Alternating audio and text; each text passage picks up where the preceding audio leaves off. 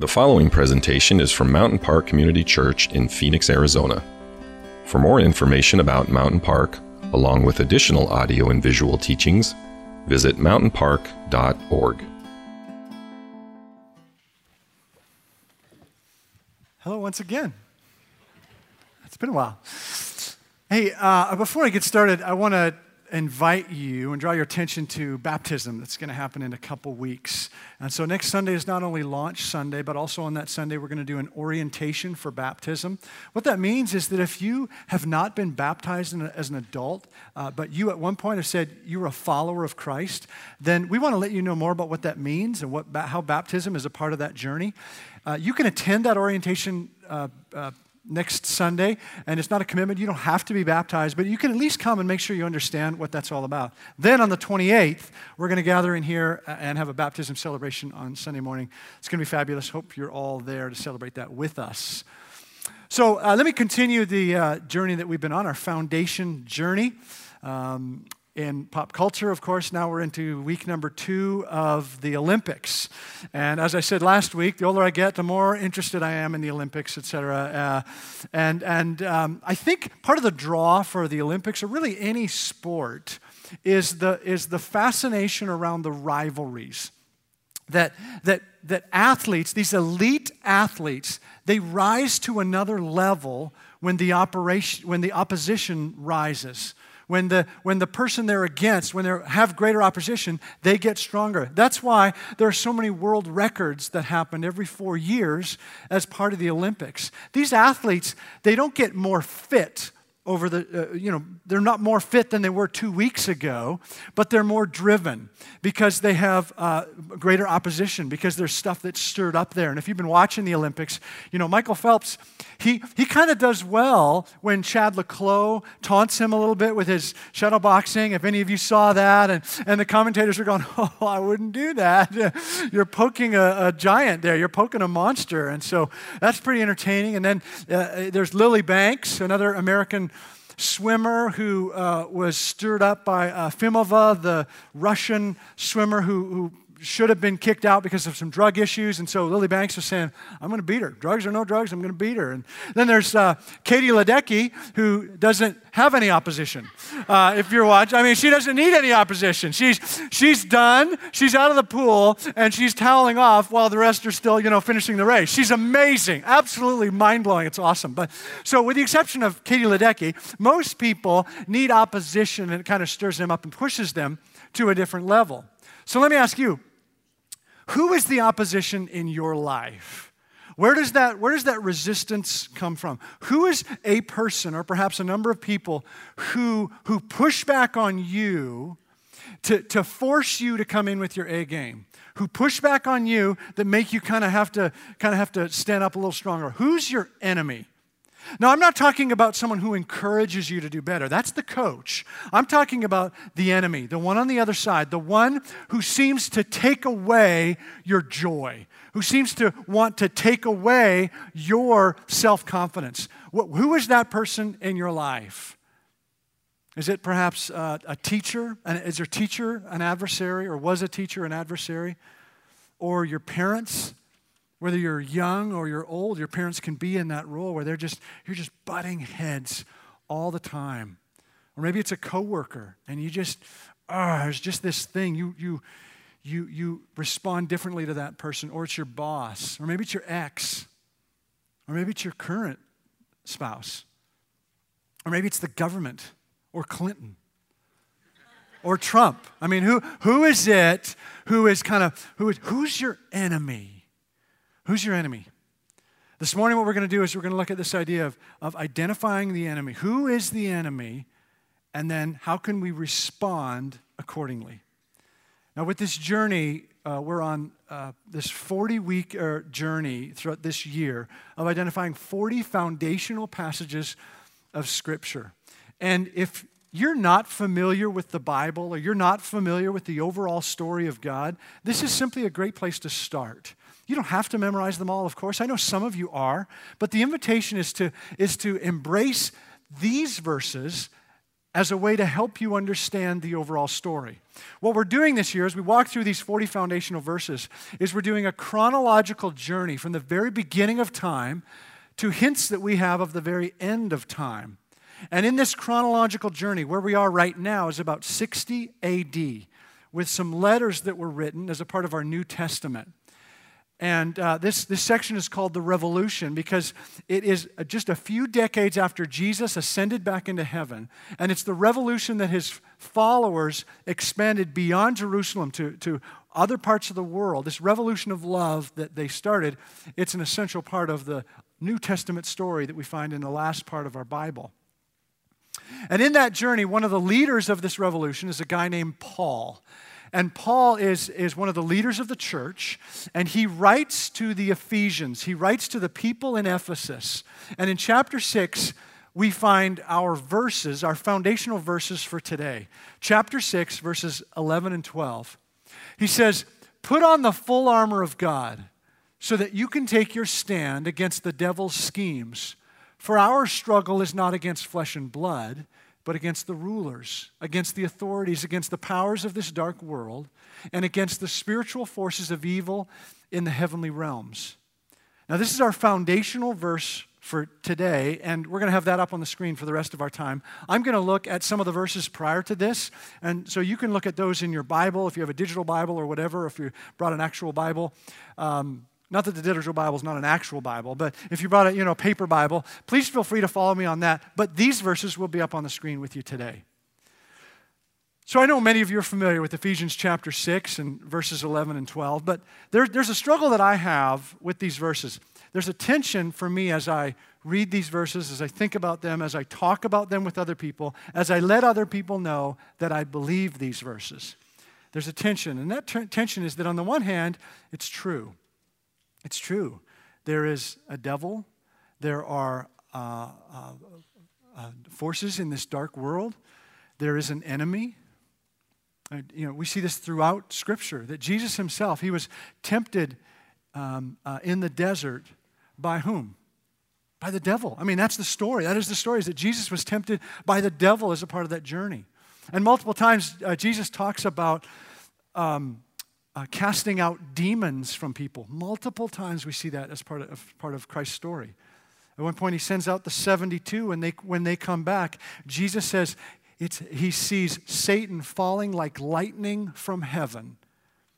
And then one of our foundational verses a number of months back, Jesus says that there's a thief who comes to steal, kill, and destroy. Remember, we had the, the, the sheep pen up, up on top here, and there's a thief who wants to climb over the edge and steal, kill, and destroy. Now, Jesus doesn't use this language because his people 2,000 years ago were uneducated and not enlightened.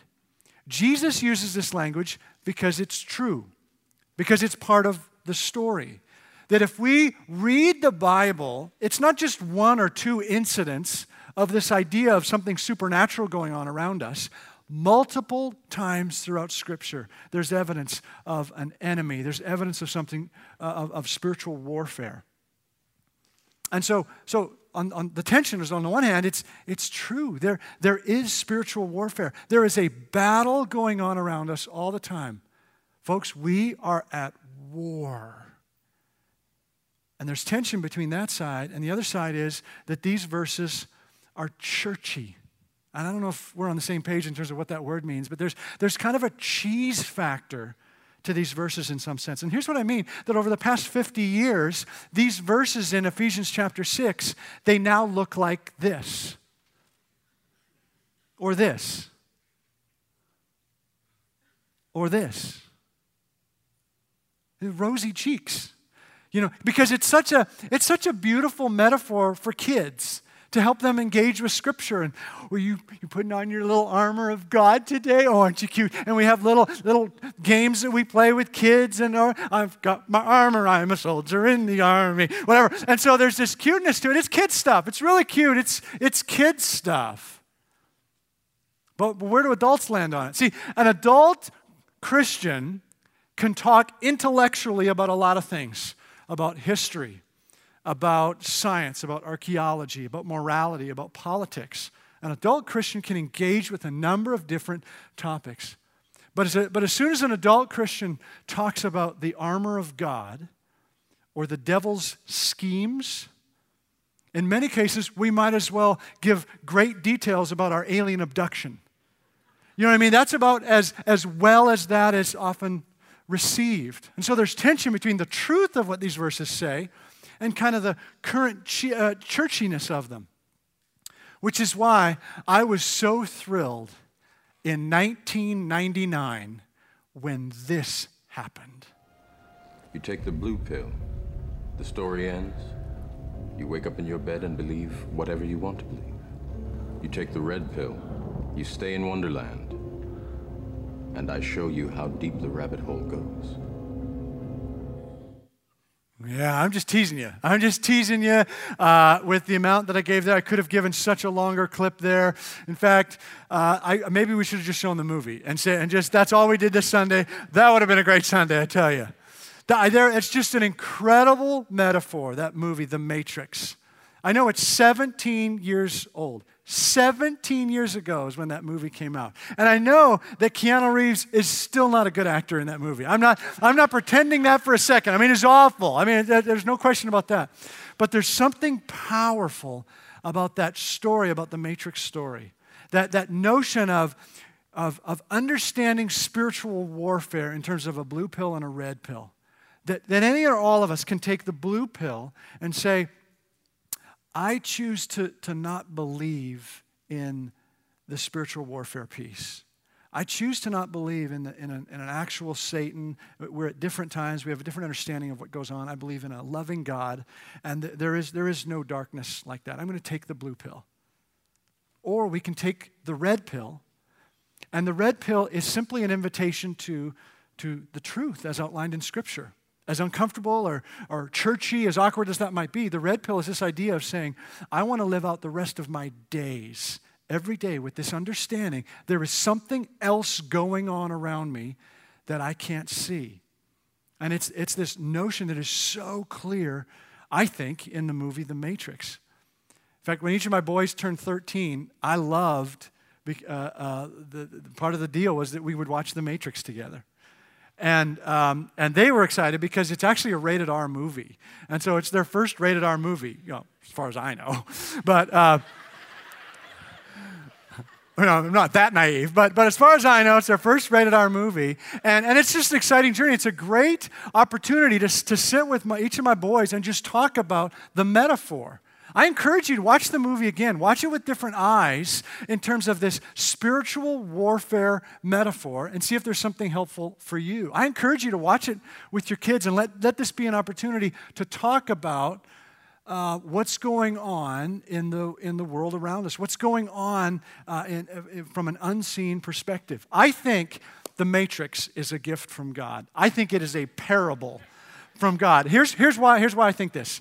It's not from the Wachowski brothers, because I saw Matrix 2 and 3, and that, that's not from God. I mean, I don't know what that is. But the first movie, there is a parable that is so, so profound. So, as we here look at the tension here of Ephesians chapter 6, we need to understand the enemy and then respond accordingly. That's, that's what I think these verses are saying. Understand the enemy, understand who the enemy is, and then respond accordingly. At the beginning, I asked you, who, who's the enemy for you? Who's the opposition? Who is your adversary? And most likely there were people, there were names that, that popped up. And yet, Paul says here in verse 12, he says that our struggle is not against flesh and blood. Our struggle is not against flesh and blood that the person who has hurt you deeply is not your ultimate enemy.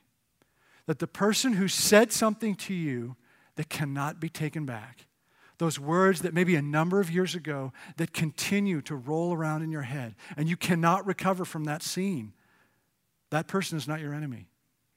The person to whom you are married is not your enemy. It's not your enemy.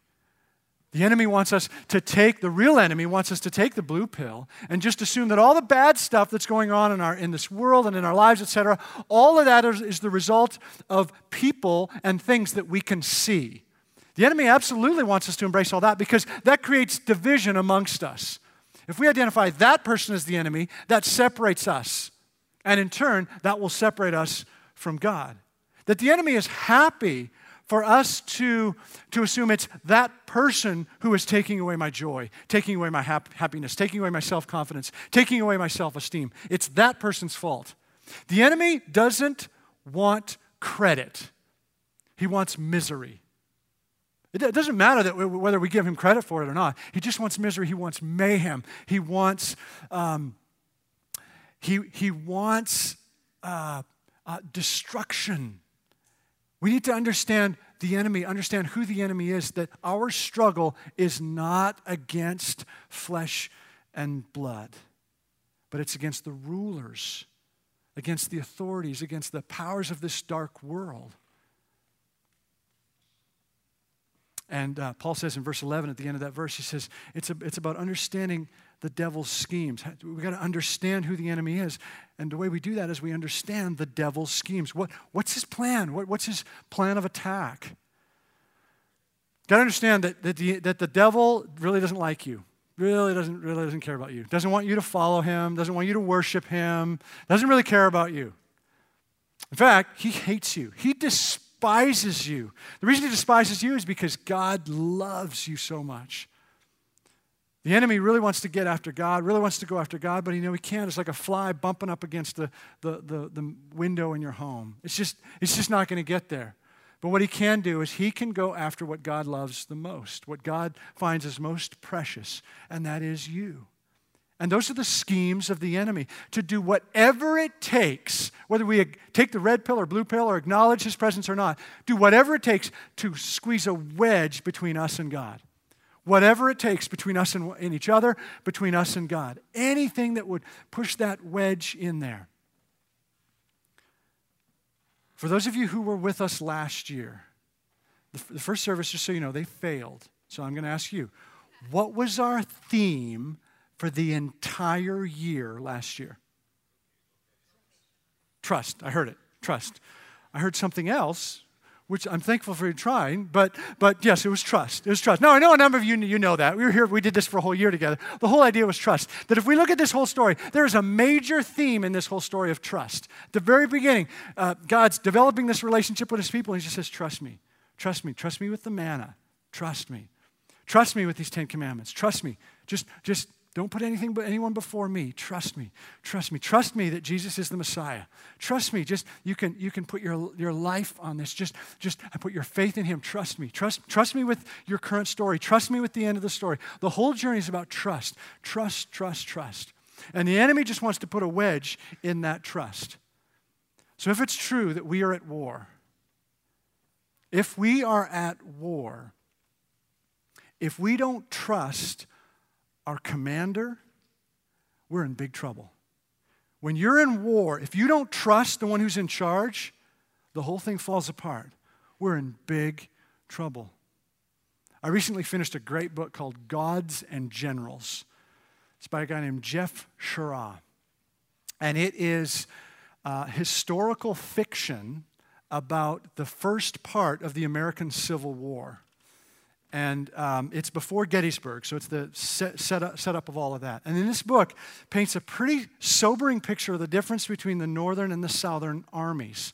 That the, that the, that the Confederate Army had General Robert E. Lee, and the Confederate Army had General Stonewall Jackson, among other great leaders who were very respected among the Confederate Army.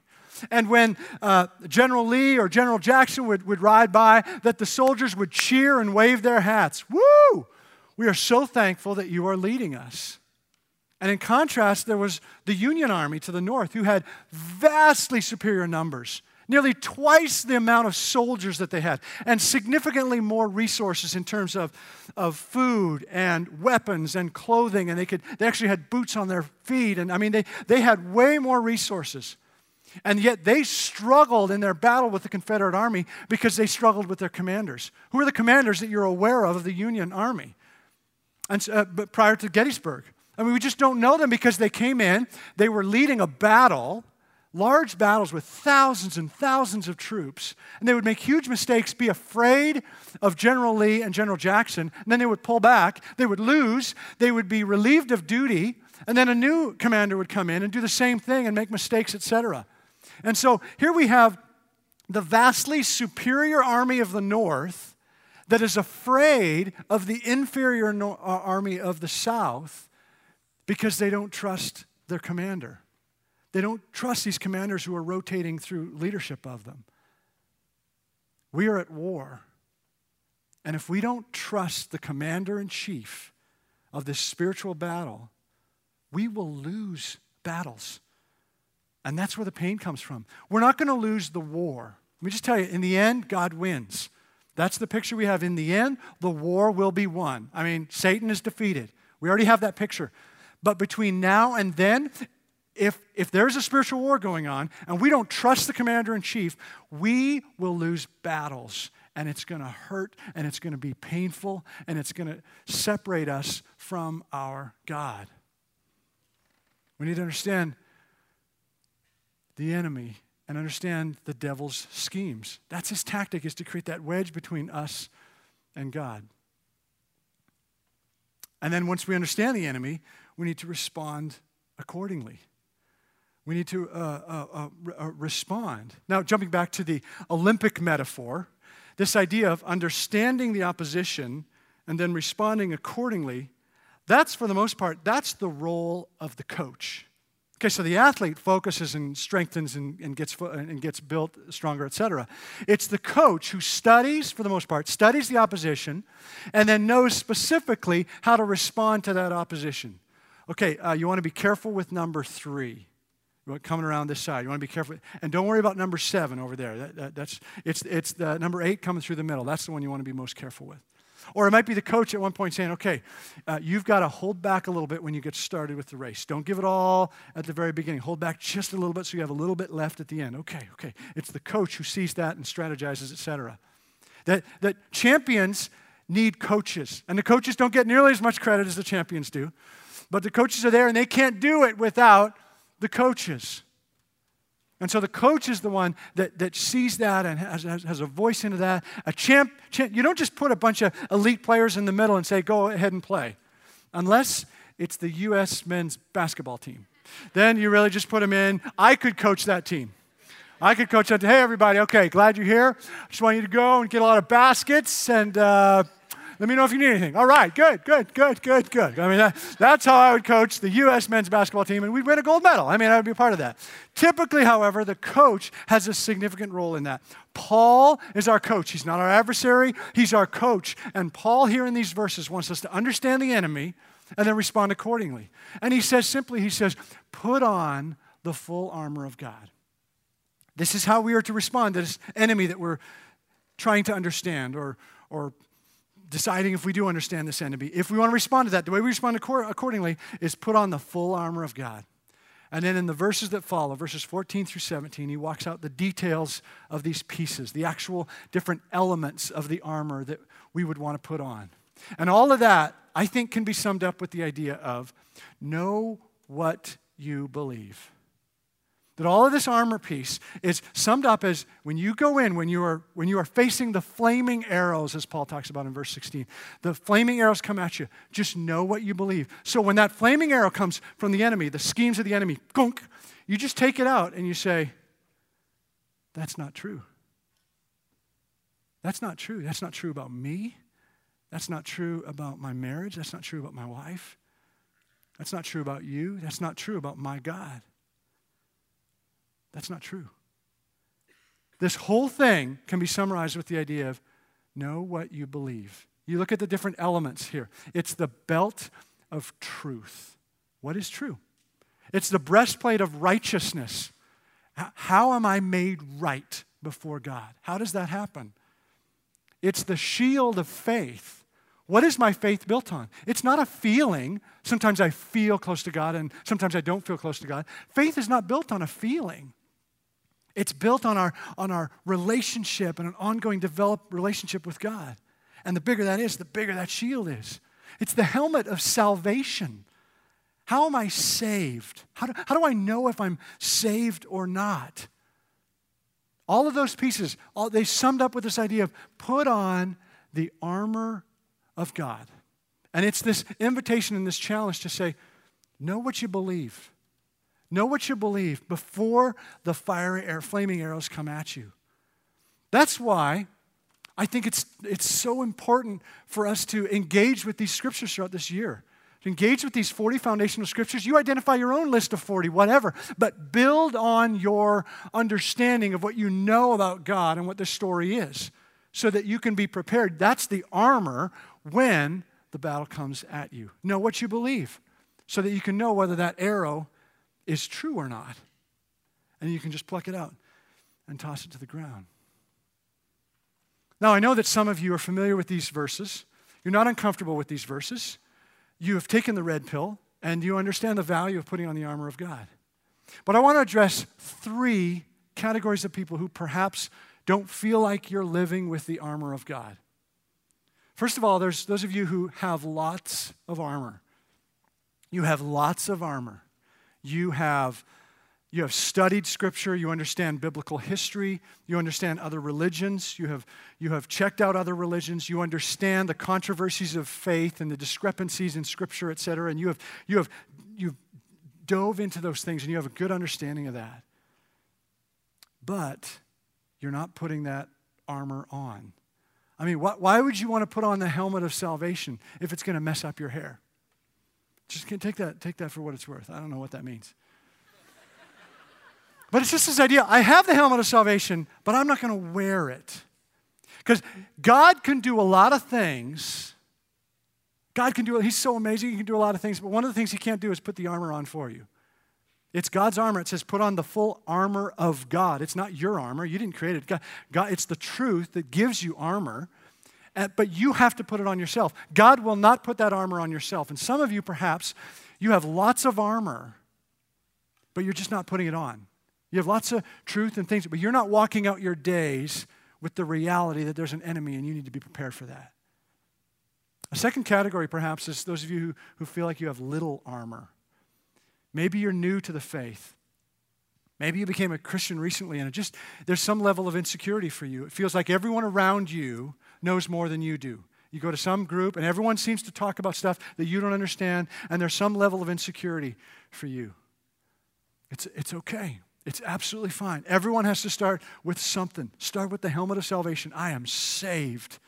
And then you, you build your armor. That's why it's so great to, to participate in launch groups and um, uh, role groups and different classes that are available so that you can meet with other people who perhaps have more armor and you can learn from one another and you can grow in your faith. That's, that's what this whole journey is. It's not about checking off a box so that we're fine for heaven. It's this ongoing journey of faith development and trust development and armor development. It's okay if you feel like you don't have much armor. Just keep on going. Thirdly, perhaps for those of you who, who don't have any armor, and, and, and maybe you're just not interested in this whole thing, um, that uh, maybe you're familiar with some of the pieces. You know, we've talked about some scripture this year. God so loved the world, He gave His one and only Son. Whoever believes in Him will not perish, but have eternal life. You've heard that, you're familiar with that, but you're just not ready to believe yet. Not ready to say, yeah, that's, that's protecting me. Well, I would, I would just say, based on my understanding of Scripture, my understanding of the overall story, this, it's, just, it's just my perspective on it. I think that's taking the blue pill. It's taking the blue pill and saying, yeah, maybe I'm familiar with some of the stuff, but it's, it's, it's, I don't want to think about life that way. And so I, I just want to stand before you like Morpheus and just say, are you willing to take the red pill? As painful as that might be, to take the red pill that actually believes Ephesians chapter 6. The red pill that says, um, I understand there is an enemy, and I want to be prepared for that. I, I, I want to be able to respond well to that. So here's what I want to do um, and with our closing time. I just ask if you would uh, close your eyes and bow your heads. And I want to pray for each of those three categories of people. If there's anybody here who's in one of those three categories, one at a time, I'm going to ask you to just slip up your hand and I want to pray briefly for you. So just with your eyes closed, heads bowed, just doesn't matter what you believe, just, just relax. Just relax right now. If you are in that category of, I've got lots of armor, I know a lot, but I just don't put it on for some reason. If, you, if that resonates for you, just slip up your hand and I want to pray with you real quick. I see a few hands coming up. Thanks. Let me pray with you. God, I thank you for the journey that these men and women have been on, for the accumulation of knowledge that, that these armor pieces have been assembled, and they're beautiful pieces of armor. Lots of great experiences there, and books read, and conversations had. God, I pray that there would be a transition from just owning the armor to truly putting it on. Putting it on so that this afternoon, so that this week, there's actual protection from an enemy who hates us God, that it wouldn't be the accumulation of knowledge, but it would be an, an ongoing trust in you as our commander. Secondly, I want to ask if, if there's anyone here who, who perhaps feels that your armor is small, that you have little armor, and, and maybe there's some level of insecurity there. If you would just slip up your hand, I want to pray with you. There's more of you in that category. Thank you. Thanks for being honest. Go ahead and put your hand down. I'll pray with you. Father, I pray for those who raise their hand here this moment.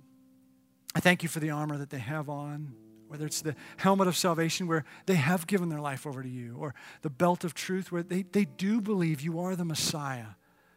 But God, there's a desire here in this room among many to have more armor, to have thicker armor, greater armor, and that comes from just ongoing relationship with you that we would not be satisfied with where things are now, but we would continue to add armor. God, would you give them the courage to say, the armor I have is, is fine for right now, but may they be diligent in building that in the future. Thirdly, I just want to ask if there's any, this might be the, the boldest one to raise your hand. If there's anybody in here who just says, I, I don't have any armor, and, and maybe, maybe you're not even interested in putting any armor on, whether you're interested in it or not, just raise your hand if you, if you just think, yeah, I've got no armor. Just raise your hand. Slip your hand up if that's you.